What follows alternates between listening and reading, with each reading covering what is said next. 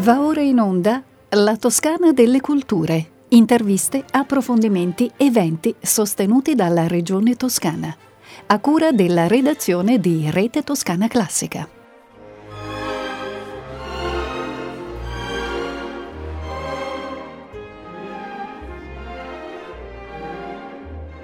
Benvenute e benvenuti da Andrea Nanni alla Toscana delle Culture, la rubrica di Rete Toscana Classica che ogni terzo mercoledì del mese cerca di dar conto delle politiche che la regione toscana sta perseguendo in ambito culturale.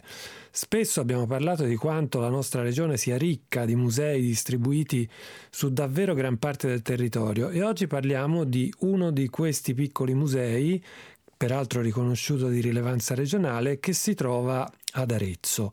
Si tratta del Museo dei Mezzi di Comunicazione e ne parliamo perché in occasione della giornata mondiale della radio proclamata dall'UNESCO, che si celebra ogni anno il 13 febbraio, in questo museo giovedì scorso, cioè il 15 febbraio, si è aperta una mostra intitolata Il mondo in tasca, che celebra per un anno intero, perché rimane aperta fino al 15 febbraio del 2025, i 150 anni dalla nascita di Guglielmo Marconi, ma anche i 100 anni dalla radiodiffusione in Italia e i 70 anni di televisione.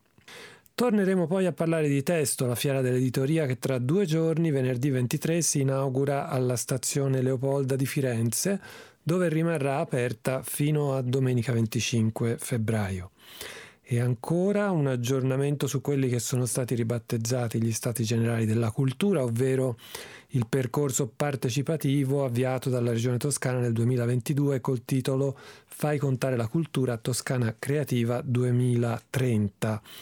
Eh, un percorso di cui abbiamo parlato più volte e che ha chiamato a raccolta tutti coloro che operano in ambito culturale per censire i soggetti, rilevare le criticità, elaborare eh, degli strumenti che favoriscano lo sviluppo di questo settore, che in Toscana peraltro appunto è un settore strategico per l'economia.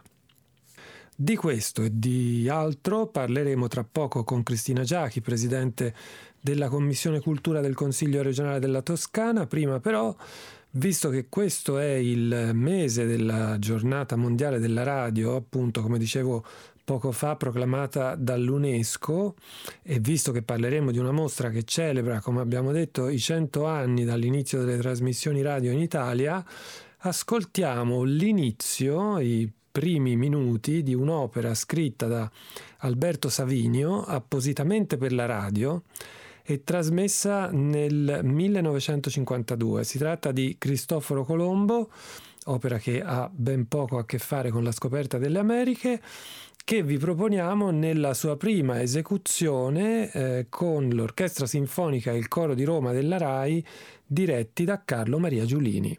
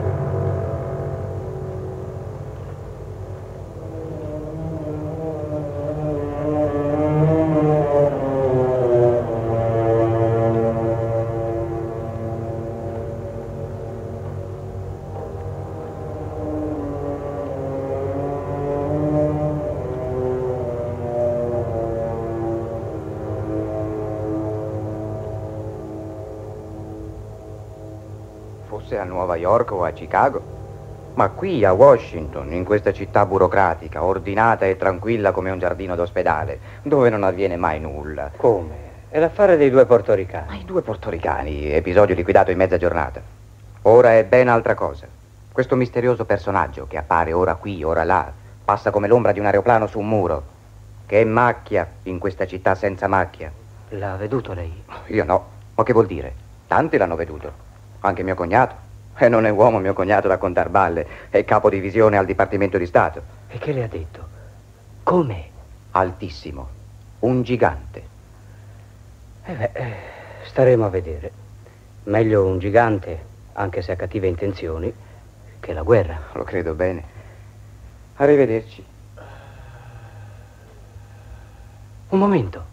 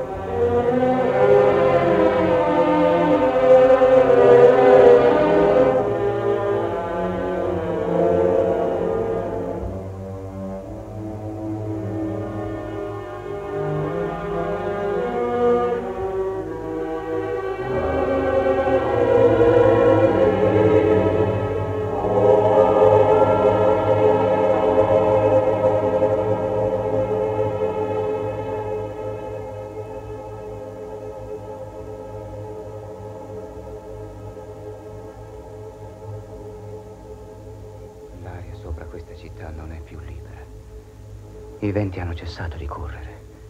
Si sono legati a nodo e chiudono il cielo. Abbiamo ascoltato l'inizio di Cristoforo Colombo, l'opera scritta da Alberto Savinio per la radio nel 1952 e di radio parleremo adesso con Cristina Giachi, presidente della Commissione Cultura del Consiglio regionale della Toscana. Bentornata Cristina. Bentrovati a voi e agli ascoltatori. Allora, giovedì scorso, il 15 febbraio, al Museo dei Mezzi di Comunicazione di Arezzo si è aperta una mostra che si intitola Il mondo in tasca, che celebra per un anno intero, tra l'altro, perché la mostra resterà aperta fino al 15 febbraio del 2025, diversi anniversari, 150 anni dalla nascita di Guglielmo Marconi, i 100 anni dalla radiodiffusione in Italia e i 70 anni di televisione. Allora, visto che eh, tu eri, se non sbaglio, all'inaugurazione, che si è tenuta tra l'altro alla presenza di una parte della famiglia di Marconi, ti chiederei di raccontarci prima di tutto com'è questo museo di cui ti confesso di ignorare l'esistenza. Dicevo all'inizio appunto che parliamo, abbiamo parlato spesso in questa rubrica del fatto che la Toscana è ricchissima di piccoli musei e questo appunto ne è sicuramente un esempio interessante. E poi se ci racconti ovviamente come la mostra anche. Certo, eh, devo dire che io non lo conoscevo, poi loro mi hanno invitato a questa inaugurazione che è nella, nel calendario delle celebrazioni annuali come tu prima annunciavi ed è, sono andata con molta curiosità. Devo dire che il museo al momento occupa uno spazio non grandissimo, eh, proprio in centro ad Arezzo, ma il comune ha già detto che darà, eh, metterà a disposizione dei locali più ampi per poter rivedere l'allestimento e sistemarlo. E, al, e, e si presenta ora come una sterminata, ma dico sterminata fatta da migliaia di oggetti, una sterminata collezione di eh, strumenti, apparecchi, anche mh, apparecchi di ricezione, ma anche apparecchi di registrazione, telecamere, eh, microfoni, eh, tutto quello che può venire in mente che, che, è relativo alla radio, alla tv e alla comunicazione. C'era la famiglia Marconi presente, gli eredi chiaramente, certo. questo dava sempre un tono suggestivo eh, al tema e soprattutto quello che mi ha fatto piacere è che è un piccolo museo eh, un po' artigianale, ma che lavora molto con le scuole. Quindi mm. i ragazzi che sono abituati davvero ad avere il mondo in tasca con i loro telefonini e danno un po' per scontata questa realtà, lì possono vedere la storia dell'apparecchio che conservano. E hanno anche una, un um, contenitore diciamo, a forma di parallelepipedo eh, trasparente nel quale uno può abbandonare eh, i telefoni vecchi. Così nel tempo si creerà una sorta di stratificazione, di, di, magari tra 50 anni si potrà fare un'archeologia della telefonia cellulare in questo contenitore dove saranno stratificati i, i, i telefoni dismessi eh, anno per anno e chi, ciascun donatore può lasciare lì il suo telefono eh, dicendo che lo, lo dona al, al, museo. Questo per dire che mh, noi abbiamo un grande bisogno di eh, custodire la storia no? di, di, dei, dei, mezzi che sono i mezzi tecnologici che caratterizzano la nostra vita contemporanea. E questo luogo, secondo me, è un punto che al di là della realizzazione merita però attenzione soprattutto per, per, per come può svilupparsi. Ecco, quindi so che la regione eh, insomma, ho confermato l'interesse della Regione nel sostenere eh, l'allestimento di un nuovo, di un nuovo museo eh, più grande, ma intanto è molto interessante tutto quello che là si può vedere, quindi ecco, invito tutti coloro che sono curiosi eh, sulla storia eh, delle telecomunicazioni, tra- delle trasmissioni in generale, della radio e della televisione, di, di andare a vederlo. Ecco eh, perché poi queste realtà piccole si, eh, si, reggono sulla curiosità e la passione di chi, non solo di chi le organizza, le gestisce, ma anche di chi le visita. Tutto questo è dovuto alla, alla passione appunto del proprietario di tutti questi oggetti eh, e della figlia che, mh, che, si occupano del museo. Ecco. Quindi devo dire una cosa veramente interessante anche per il modo in cui, in cui nasce e si sviluppa e che mh, giustamente viene insieme ad altre località toscane tenuta presente nelle celebrazioni nazionali e quest'anno era, si, sono, si sono concentrate intorno diciamo così, alla giornata mondiale della radio, ma poi hanno una portata, come tu ben dicevi, eh, più ampia. Ecco. Beh sì, è curioso questa immagine che ci hai fatto balenare di questo cimitero degli oggetti tecnologici che immagino si riempirà alla svelta perché poi la tecnologia ormai invecchia a una velocità stratosferica, quindi sì. questo parallelepipedo, questa sorta di bara della bella addormentata piena di telefoni. È così, esatto, è proprio così, capito? Con tutti, ora al momento è piena diciamo per un un quinto forse, eh, quindi c'è uno strato di telefoni sul fondo, ma pian piano sta salendo ed è bello perché è leggibile da fuori no? questa certo. stratificazione. Quando sarà compiuta sarà leggibile. Certo, certo. Quindi l'ho trovata una bella idea, molto suggestiva. Bene, Bene, senti, eh, lasciamo la radio e torniamo invece su un altro strumento di comunicazione Ehm, ben più antico. E parlo del libro perché già nella puntata di gennaio abbiamo eh, accennato a Testo, la fiera dell'editoria che eh, si svolgerà da venerdì 23 a domenica 25 alla stazione Leopolda di Firenze, che appunto in due sole edizioni si è anche conquistata un ruolo importante nelle manifestazioni dedicate al mondo dei libri. E torniamo a parlarne appunto a pochi giorni dall'apertura perché eh, proprio nel giorno dell'apertura si terrà un panel che collega testo da una parte al Salone del Libro di Torino e alla Fiera del Libro di Francoforte, giusto? E questo vede sì, il coinvolgimento anche della regione. È così, è così. È un panel che abbiamo organizzato insieme, eh, la mia commissione, io, la regione e, ehm, e gli organizzatori di testo, chiamando diciamo, ehm, i direttori dei principali festival e saloni del libro e gli operatori, eh, nonché coloro che si occupano e seguono la partecipazione dell'Italia alla Bookmesse eh, come paese ospite.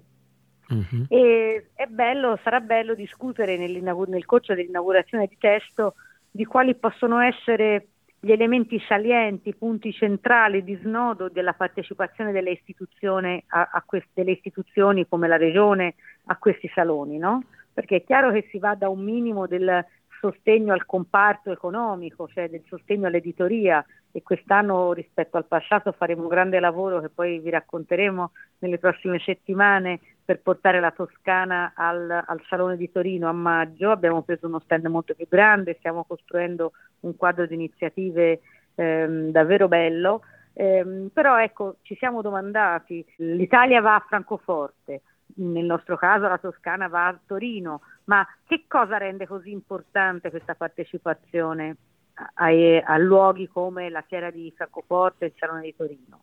E mm, mi interessava discutere con gli operatori e con gli organizzatori proprio del valore da dare a queste partecipazioni, che non sono eh, a mio avviso eh, soltanto appunto delle partecipazioni a sostegno del mercato specifico. No? Noi mm. sappiamo mm. che il mercato editoriale in Italia deve fortemente recuperare una posizione di riguardo ehm, e che non occupa eh, lo spazio che occupa in altri paesi, come in Francia per esempio.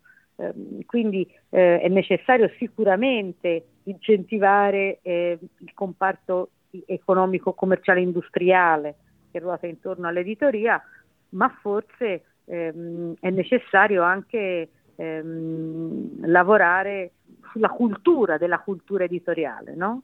Cioè, noi in Italia non si legge quanto si potrebbe eh, e questo è un tema, l'abbiamo affrontato tante volte, tant'è vero che l'anno scorso a testo presentammo in anteprima la proposta di legge d'iniziativa del Consiglio diretta al Parlamento eh, per introdurre la, mh, i 20 minuti di lettura libera e silenziosa nelle scuole ogni giorno. Esatto. Ora quella proposta è alle Camere e stiamo aspettando che qualcuno la adotti e la discuta, stiamo cercando di invogliare i parlamentari, anzi se qualcuno è all'ascolto dico cercatela, si chiama Leggere Liberi e, e vorremmo che fosse promossa, ecco, anche perché qui è stata sostenuta bipartisan da tutte le forze politiche.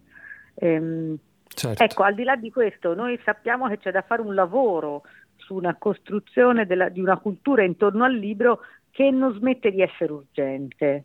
No? La lettura è una risorsa personale insostituibile, per questo noi andremo a, to- a Torino sotto l'egida del leggere liberi e leggere tutti in modo che di lavorare su tutti e promuovere tutti quegli strumenti che consentono a tutti di leggere liberamente e, e personalmente, perché crediamo appunto che da lì passi una parte significativa della edificazione personale, anche del proprio senso di appartenenza a una comunità eh, di cittadini, eh, a, a, un popolo credo che si possa ragionare utilmente sul valore di queste partecipazioni appunto anche in questo senso, no? cioè le, le, istituzioni partecipano a questi eventi perché devono mandare un messaggio chiaro, cioè devono co- con, considerare una priorità la costruzione di questo capitale culturale di cittadinanza, ecco, mi verrebbe da chiamarlo. Cioè noi non possiamo pensare che quando abbiamo dato i servizi di base essenziali abbiamo fatto quello che dovevamo per i cittadini perché oggi diventa urgente consegnare loro strumenti di lettura della realtà, di lettura della complessità. E questo lo si fa solo appunto sostenendo un rapporto con l'offerta culturale e per quanto quella più basica di tutte eh, la lettura perché consente a ciascuno di, dei per, di, costruirsi dei percorsi di approfondimento e di, e di edificazione personale che lo mettano più in contatto con la realtà oppure lo tirino più fuori da una realtà eh, in cui non, non si riconosce consegnandogli chiave di lettura che permettano appunto di costruirsi anche un futuro differente. No? Quindi ecco, credo che um, quello che mi piacerebbe è che in quell'occasione, che cercherò di fare venerdì prossimo alle 11 nel panel inaugurale, è quello di ragionare con gli altri su questa che io sento come una vera e propria urgenza, cioè contribuire da decisore politico, da, da appartenente da membro delle istituzioni, contribuire a che si possa dare anche questo servizio essenziale ai cittadini, no? lo strumentario per leggere la complessità. Per questo avevamo lavorato con i sindaci italiani all'educazione alla cittadinanza, per questo la proposta eh, sulla lettura libera a scuola, per questo anche una proposta di legge che, che ho presentato la settimana passata, sempre di, di diretta al Parlamento, per introdurre un'educazione all'affettività e alla sessualità nell'ambito dei, dei temi trattati nell'educazione alla cittadinanza, perché quello si sta rivelando essere un punto debole del nostro modo di rapportarci gli uni agli altri. Quindi eh, la scuola deve farsi carico, le istituzioni devono farsi carico delle fragilità dei loro cittadini, anche di queste, appunto di quelle di alfabetizzazione primaria e funzionale e di alfabetizzazione affettiva, eh, relazionale, eh, se non vogliamo che, che finire in una serie di monadi che si guardano in cagnesco e che cercano di rubarsi l'osso un giorno dopo l'altro. Ecco. Beh, parole, come dire, ampiamente condivisibili. Mi verrebbe da dire che certe dinamiche eh, di cui appunto tu giustamente sottolineavi l'urgenza eh, chiedono a gran voce un, uh, un intervento delle istituzioni, perché altrimenti certe posizioni finiscono per fare la stessa fine dei telefoni cellulari nella mm, bacheca di vetro piuttosto velocemente, no? cioè la, la, realtà si sta eh, trasformando, modificando in maniera molto veloce e quindi questo eh, sforzo da parte delle istituzioni di mantenere una presa su questa realtà così complessa, altra parola mh, mm, che condivido pienamente tra quelle che hai detto, davvero insomma, eh, diventa un punto importante. Sì, eh, bene, è molto confortante insomma, sapere che ci sono delle iniziative in questo senso e ricordo quindi a tutte le nostre ascoltatrici e ai nostri ascoltatori che chi vuole saperne di più e in maniera diretta può andare a testo venerdì 23 alle ore 11 alla stazione Leopolda per assistere a questo panel. Sì, sì, è così. Prima ci sarà l'inaugurazione del, fe- del salone certo. e poi ragioneremo di questo, ecco, con eh, interlocutori del calibro di Annalena Benini, la direttrice del Festival di, mh, mm, del Salone di Torino, con appunto i responsabili della missione di, dell'Italia Paese Ospite a Francoforte. Probabilmente doveva collegarsi anche Jürgen Boss, il direttore del, del Salone Francoforte, ma non credo che ce la farà perché in quel momento sarà in trasferimento, ma ancora non, insomma, speriamo che possa farcela, ma non siamo, non siamo certi. Ecco. Ok, va bene. Allora, in chiusura ti chiedo un aggiornamento sugli stati generali della cultura, eh, di cui abbiamo parlato anche di questi tante volte qua. Magari potremmo partire da questo, per questo aggiornamento da un, una, diciamo, un'attività che rimane collegata alle fiere editoriali, cioè pare che ci sarà un treno speciale tra Firenze e Torino in occasione del Salone del Libro. eh, guarda, è una sorpresa, stiamo, stiamo, cercando di organizzarlo. Stiamo cercando di organizzare con una serie di collaborazioni importanti ehm, un charter che porti i lettori toscani al Salone di Torino il sabato del Salone. E ancora stiamo esplorando le possibilità, non è una cosa irrealizzabile, sarà chiaramente un treno animato di letture e lettori eh, che avrà come protagoniste le iniziative più importanti presenti sul nostro territorio per animarlo e, e ha proprio quel significato che dicevo prima, no? Cioè tutto quello che noi facciamo in questo, in questo comparto, nel, nella cultura in generale, deve servire in due direzioni, sollecitare eh, nella mentalità di tutti, anche dei decisori politici, l'idea che questo è un comparto industriale ed economico che ha bisogno di sostegno e che produce, produce lavoro, buona occupazione, ehm, produce PIL e consente appunto di far crescere il nostro territorio, ma è anche un'incredibile risorsa per tutti i nostri cittadini e cittadine, non soltanto perché fa passare loro il tempo. Devo dire, io non, cioè, rifuggo un'idea della cultura come intrattenimento, anche se ha anche quella funzione indubbiamente qualche volta, ma eh, non per passare il tempo, ma per riempire il tempo di belle idee di, di, di, buone, e di buone cose. E credo che questo lo possiamo fare se mh, diamo proprio la misura di, di, investire per aiutare le industrie, le imprese, ma anche di ehm, rendere accessibile, plasticamente visibile che tutto questo serve aiuta, fa vivere meglio, migliora la qualità della vita eh, dei, dei, cittadini. Ecco. E quindi l'idea è quella di eh, fare questo treno e di mm, spassarsela ascoltando letture e ragionando anche su temi difficili. Poi sono giorni questi in cui siamo tutti eh, un po' eh, fiaccati dai fatti che succedono, le guerre, i disastri sul lavoro, le morti, eh, cose che non vorremmo dover vedere o dover più vedere e che invece dobbiamo affrontare ancora ogni giorno. Ecco, la lettura, la letteratura ehm, consente a volte di leggere questi fatti eh, dolorosi anche in una um, luce più speranzosa e quindi noi ci auguriamo che il sostegno alla lettura sia eh, un modo per consegnare una risorsa in più a tanti cittadini che devono affrontare eh, tante difficoltà. Ecco, chiaramente sappiamo bene che non si risolvono eh, tanti i problemi del mondo, ma si comincia anche a creare le basi perché qualcuno che li risolva un giorno senta la libertà di poterlo fare. No? Come diceva quel detto, ci sono delle cose impossibili, poi arriva qualcuno che non lo sa e le fa. Eh, ecco, certo. noi speriamo che, che, che frequentando ehm, tante idee si possano eh, credere possibili anche le cose che oggi sembrano impossibili, come la pace, come mh, mm, l'opportunità di un lavoro di soddisfazione che rende felice e che non uccide e, e, e altre cose come queste che purtroppo a volte sembrano, sembrano chimere. Ecco.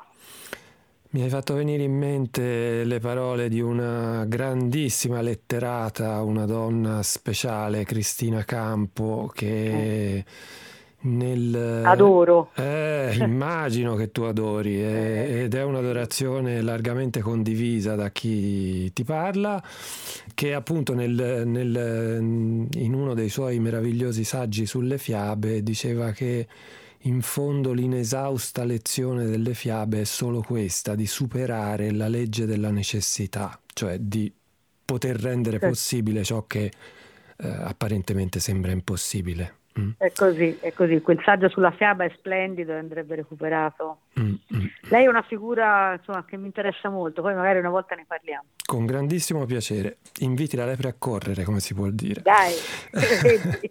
Cristina, grazie infinite per essere stata con noi. Grazie a voi e buon lavoro e a presto.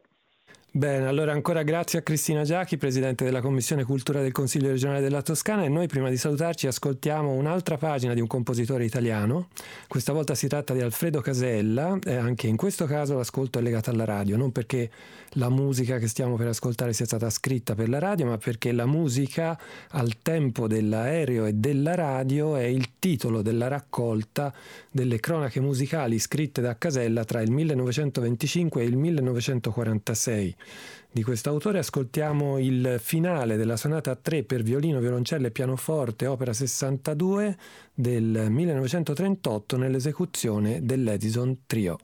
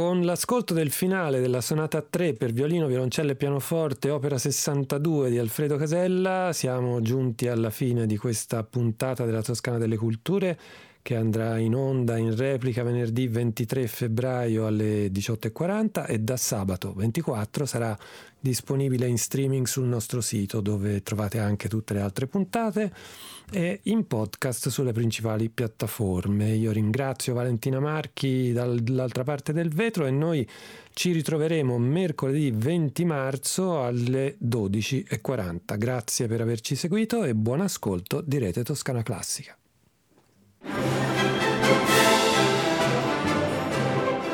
Abbiamo trasmesso La Toscana delle Culture, interviste, approfondimenti e eventi sostenuti dalla Regione Toscana, a cura della redazione di Rete Toscana Classica.